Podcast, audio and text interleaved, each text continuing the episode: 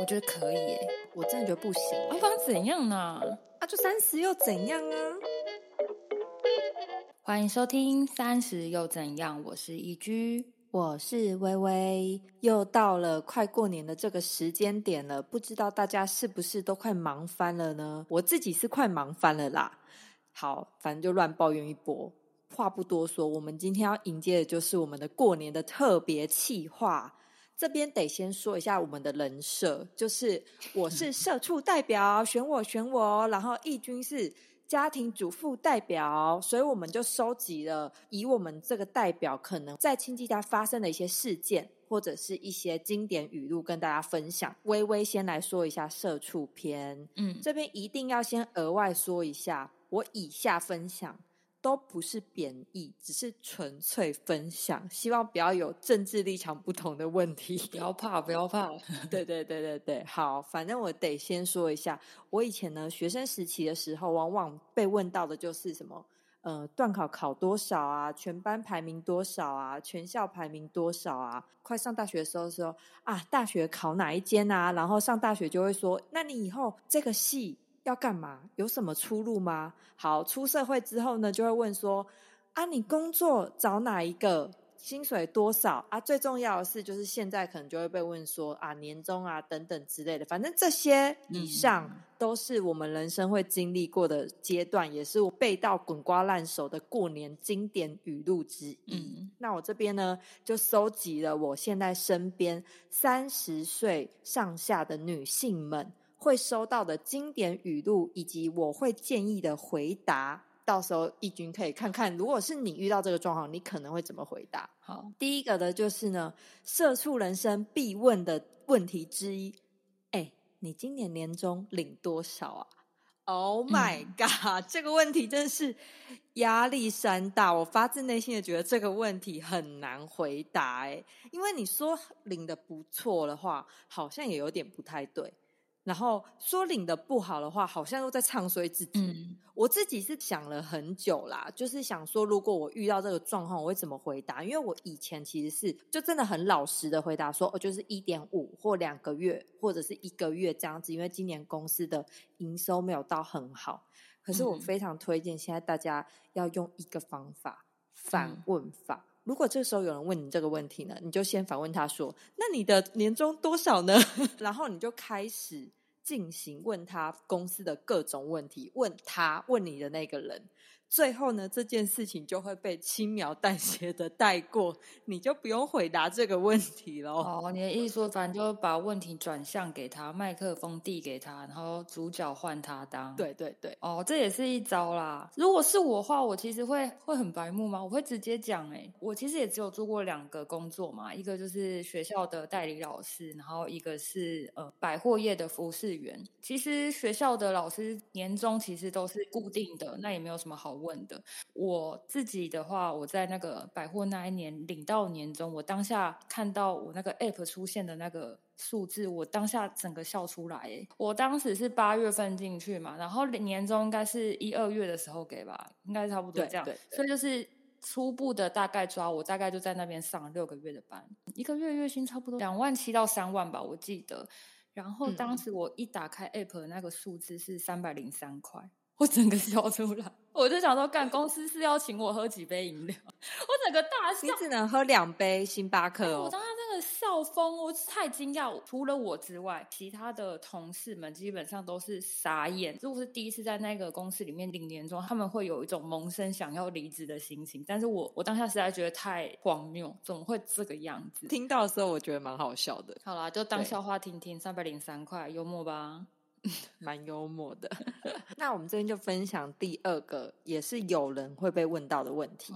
你年纪这么大了，你什么时候才要结婚啊？在现在听我们这个频道的听众，也许都是三十岁上下左右的人，所以呢，一定会常常被问到这个问题。哎，这个问题的反向也代表着说，你现在身边有没有伴侣等等之类的啦。我个人的语气可能都会是那种，呃，你问了一万遍，我回答你永远的答案就是。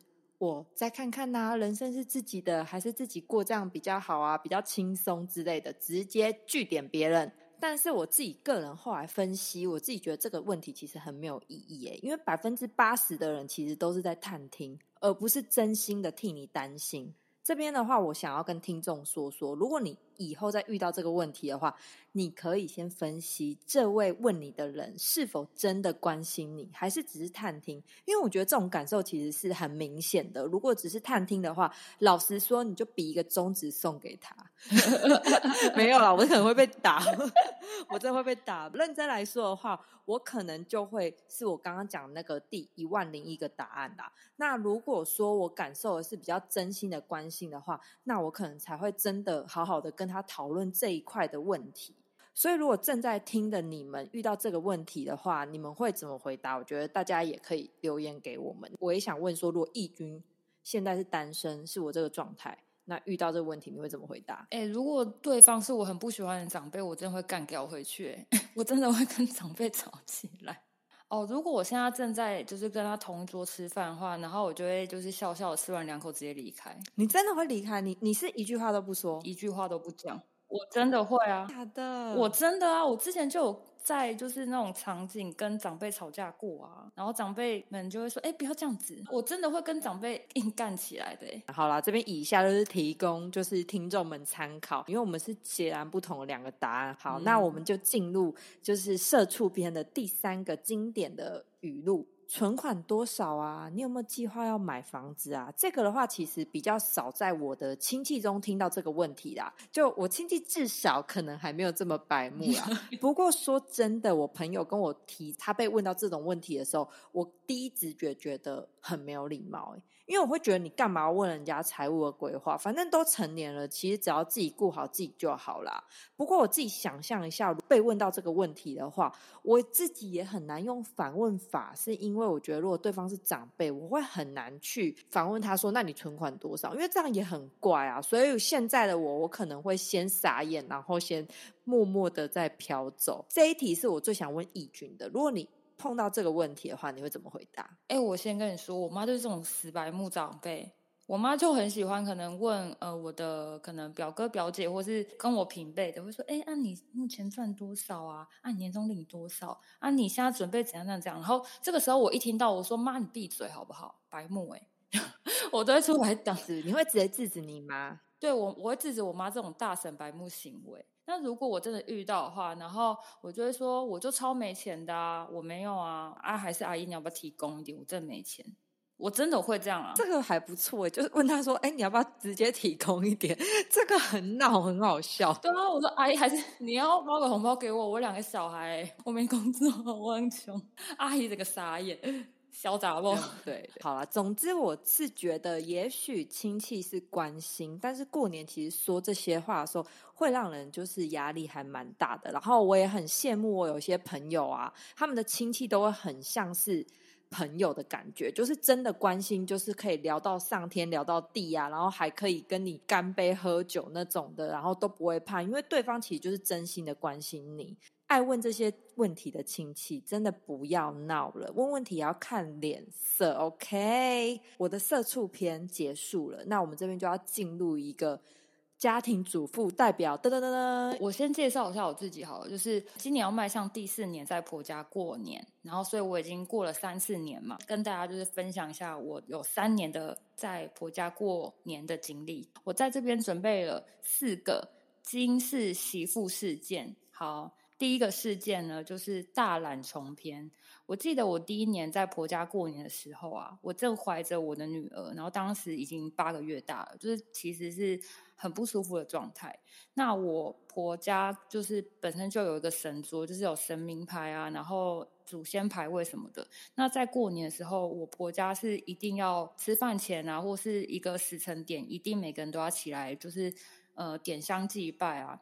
那因为我在怀第一胎的时候呢，起初跟其后都非常非常的不舒服，我整天都在房间睡觉。然后那个时候要拜拜时候，我整个人起不来，我就觉得任何人都不要来吵我，我就要睡觉。我印象中我公公超火大，就是我第一年嫁过来，我连拜拜都不想起床，我真的躺着，我就跟老温说：说我真的很想睡，要拜托你出去拜，你代替我就好了。就是我在这边心诚则灵。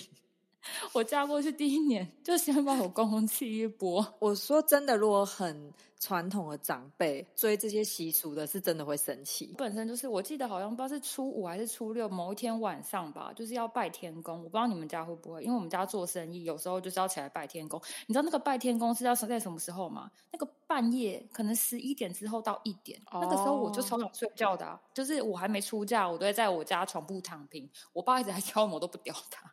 就是我在出嫁前已经把我爸妈气疯了，然后 嫁过去还要把公婆气疯。我记得我第一年在婆家过年的时候，就是除夕跟初一是住在婆家，然后我就仗着自己怀孕不舒服，就非常做自己，想睡觉就睡到天荒地老的一个。金氏媳妇事件 一，这个真的很金氏媳妇。第二个事件呢，就是一定会遇到说，哎，家事怎么办？做家事这件事情呢，一定是媳妇会面临到的一个问题。在说这件事情之前呢，其实我在成为温家媳妇之前呢，还是以一个女友的身份去温家做客的时候，知道其实每一个家庭的生活习惯和方式都不太一样。那我婆家呢有非常勤俭持家的这个习惯，所以就是有那么一点点的囤物的问题。然后我记得我当时一进到我婆家的时候，我真的是万分惊讶，我不知道东西可以就是往天花板上长，然后我已经非常震惊了嘛。然后后来我进去之后，我就是忍不住开始动手整理老温的房间，我就开始东丢西丢。然后等到我就是整理完他房间之后，我就出来客厅，我不知道我哪一个。就是开关被开启，我就是停不下来，我就开始就在整理那个客厅。然后后来我整理到桌面差不多的时候，我当下其实完全没有意识到我这个行为会带给温妈妈什么感受。我当下就真的只是觉得说我想要把这边的环境整理一下。后来过了好久，我自己回想当时我做的这件事情，我真的是心惊胆战哎！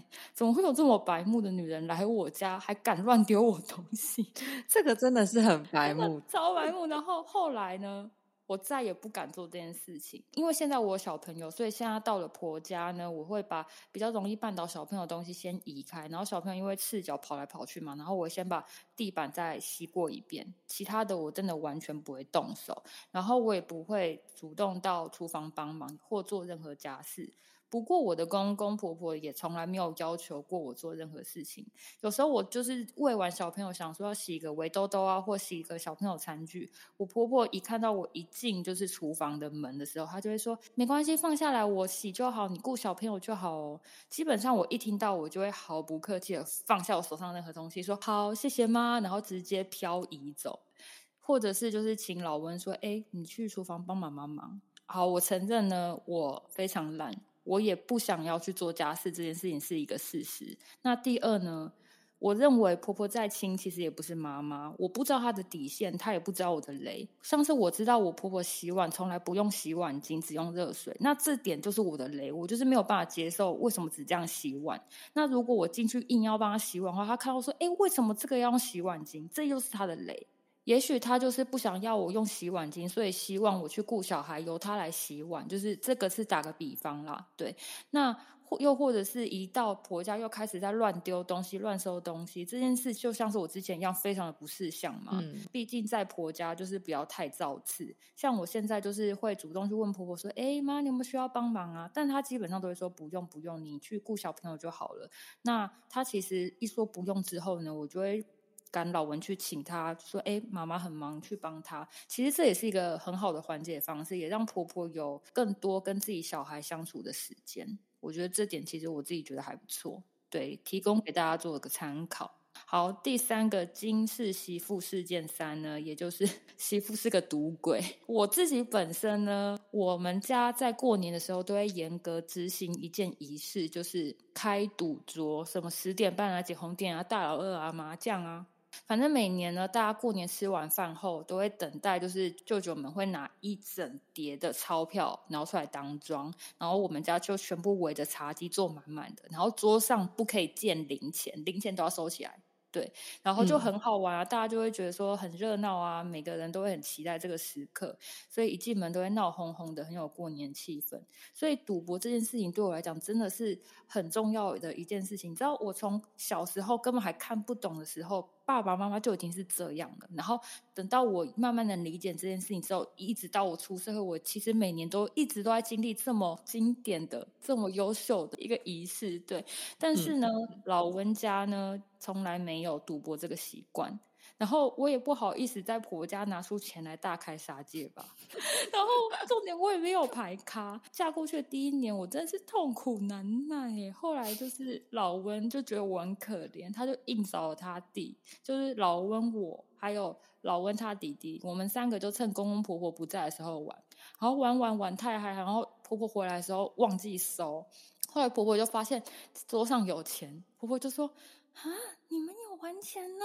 然后我当下真的是，哇靠，真的是找不到地洞钻呢。就是想说，天哪，这个小杂货下来我家第一年不起来拜拜就算了，还给我在那边赌博。后来呢，我婆婆。就拿出桌游跟我们玩，就是意思我们不要再玩钱这件事情。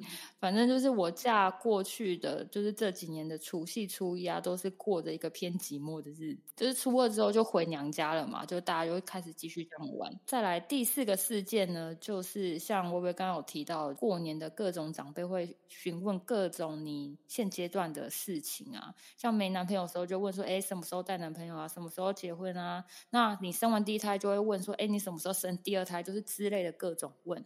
因为我是结完婚后马上怀孕嘛，然后隔年才过年。当时就是我怀第一胎的时候，呃，过年的时候就是八个月，所以就不会有遇到这个问题。然后我生完我第一胎女儿的时候，下一年过年刚好又怀弟弟，所以又没有被问到说就是要生第二胎这件事情。但是呢，我生完弟弟之后，也就是最近，我公公一直跟我追加生第三胎，他就说：哎。”一居啊，你现在差不多可以准备生第三个喽，现在时间差不多喽，弟弟现在也比较大了，你可以赶快要生第三个喽。然后我就会直接跟他讲说：“爸，你给我两千万，我就生啊。”他就说：“哎，小孩就是要生三个啦，趁你现在年轻，赶快生。”我就说：“爸，两千万就好，我生。”然后我婆婆在旁边 听到笑死，然后他就说。哎，养小孩真的不贵啦，赶快生啦！有兄弟姐妹，三个感情才会好啦。我就说爸，没有哎，我们家生三个小孩，我们三个都超不熟啊，所以你两千万有没有要先拿来。后来我公公都超无言，哎，他还让你可以这样开玩笑哎，因为有些事会比较有距离，就是有一点开玩笑，你也拿我没办法，因为我生也生两个啊，然后你要说我没有生到男的嘛，我也生了，那你要我怎样？对啊，可能观念上的义务，我自己也觉得我尽了。对啊，所以差不多就是这样。今天就带来就是这个四个金氏媳妇的故事，希望有博君一笑。不过这个真的是我真实事件，我发誓，我觉得没有好小。哦，好啦，那我真的是一个比较在意自己感受的人。当然呢，我也曾经受过伤，我也曾经想过，说我也是我爸爸的宝贝女儿啊，为什么我要被这样对待之类的。就在当媳妇的这三年，我也没有正面的真的跟我的公婆沟通，我们都是用一种比较无声的默契，就是都在跟彼此寻找一个比较适合的方式在相处。其实我公婆真的对我很好，除了我公公一直叫我生第三胎之外，他们真的对我真的是零要求。可能也是觉得我全职在家里带两个小孩也是非常辛苦。我也一直认为，在这三年当中，他们也为了我这个媳妇做了很大的调试。毕竟 我真的也是有点过分。在这一来一往之间，其实我公婆多少也知道我的点是什么。只要保持某一种平衡的关系，其实就可以了。也不要对公婆抱持了太大的期待，毕竟他们就不是你的爸爸妈妈。也要向公婆示出。不要对自己抱持太高的期待，就像我一样，也不要觉得媳妇过年什么事情都要帮忙。你可以换个方式，像我今年啊，就有问我婆婆说：“哎妈，你要不要订年菜啊？妈妈你就不用那么辛苦啊，就是整天就是在厨房里面忙东忙西的，我们可以好好在餐桌吃饭啊，你也可以好好陪孙子玩。”另外，我有问他说：“哎妈，你有没有需要帮忙打扫啊？”后来我婆婆就直接说：“不用，不用，不用，我直接请打扫阿姨来帮忙。”干实在太上刀，这个真的超赞，这个真的是帮我婆婆按一个赞，很赞。最后，我想分享两个我在婆家相处的核心观点：第一，你还是要有自己的模样，就是你要有自己的原则，比如说你不想要待在婆家过夜，或者是小孩不准吃糖，长辈还是觉得没有关系，硬要喂他。发生了这件事情的话呢，你就先缓一下，你不要自己直接出面，你请你先生出面。但无论如何，你都还是要自己底线，不可以就是不可以。有自己的底线和原则很重要，但也要试出柔软的一面。像我刚刚讲的，就是请先生出面，不要自己直接发起，转个弯啦，用一种比较呃柔软方式询问。对对对。好，最后一招呢，也是我最近发现一个超赞的方法，分享给大家，就是投其所好的贿赂。呃，这点其实就要观察。像我婆婆就是超爱吃甜食，但本身因为她的身体健康比较不允许，呃，不可以吃太甜。但是有时候我回婆家之前呢，我就会偷偷的去买一杯无糖的真奶给她，我就偷偷塞给她。他真的会超开心，开心到爆炸，这这这还不错，这个真的不错。从小细节切入，对，就是你也没有真的说花很大的钱或者是很大心思，但是他就会很开心，你自己觉得自己有点聪明。好了，祝福各位媳妇今年的年好好过下去，可以听从一居的一些建议。OK。好啦，这集的特别企划呢，特别在过年前的最后一周，希望大家在忙碌的最后一周前，给大家一点准备，迎接过年的节奏。这边的话，我跟义军就是要祝大家虎年行大运喽，一起迎接新的一年吧！耶，赚大钱，健康身体，加油！那这边的话，跟大家稍微提醒一下，因为过年那一周呢，大家可能都忙碌着在牌桌上赢钱呐，或者是出去走春之类的。我知道大家都没有空听 podcast，所以。也让义军跟微微呢一起也过好年，所以我们下周是停播一周。那我们再来见面的时间就会是开工后的二月九号礼拜三的晚上九点准时上线，大家不要错过哦。我们今天的主题差不多就到这里喽。如果有任何想听想聊的，欢迎私讯我们，也可以在 Apple Podcast 留言给我们，可以给我们五星评价，也欢迎小额的懂内我们，请我们喝一杯咖啡。最重要的是要追踪我们的 IG 哦。我们下周再见喽，新年快乐，拜拜，拜拜。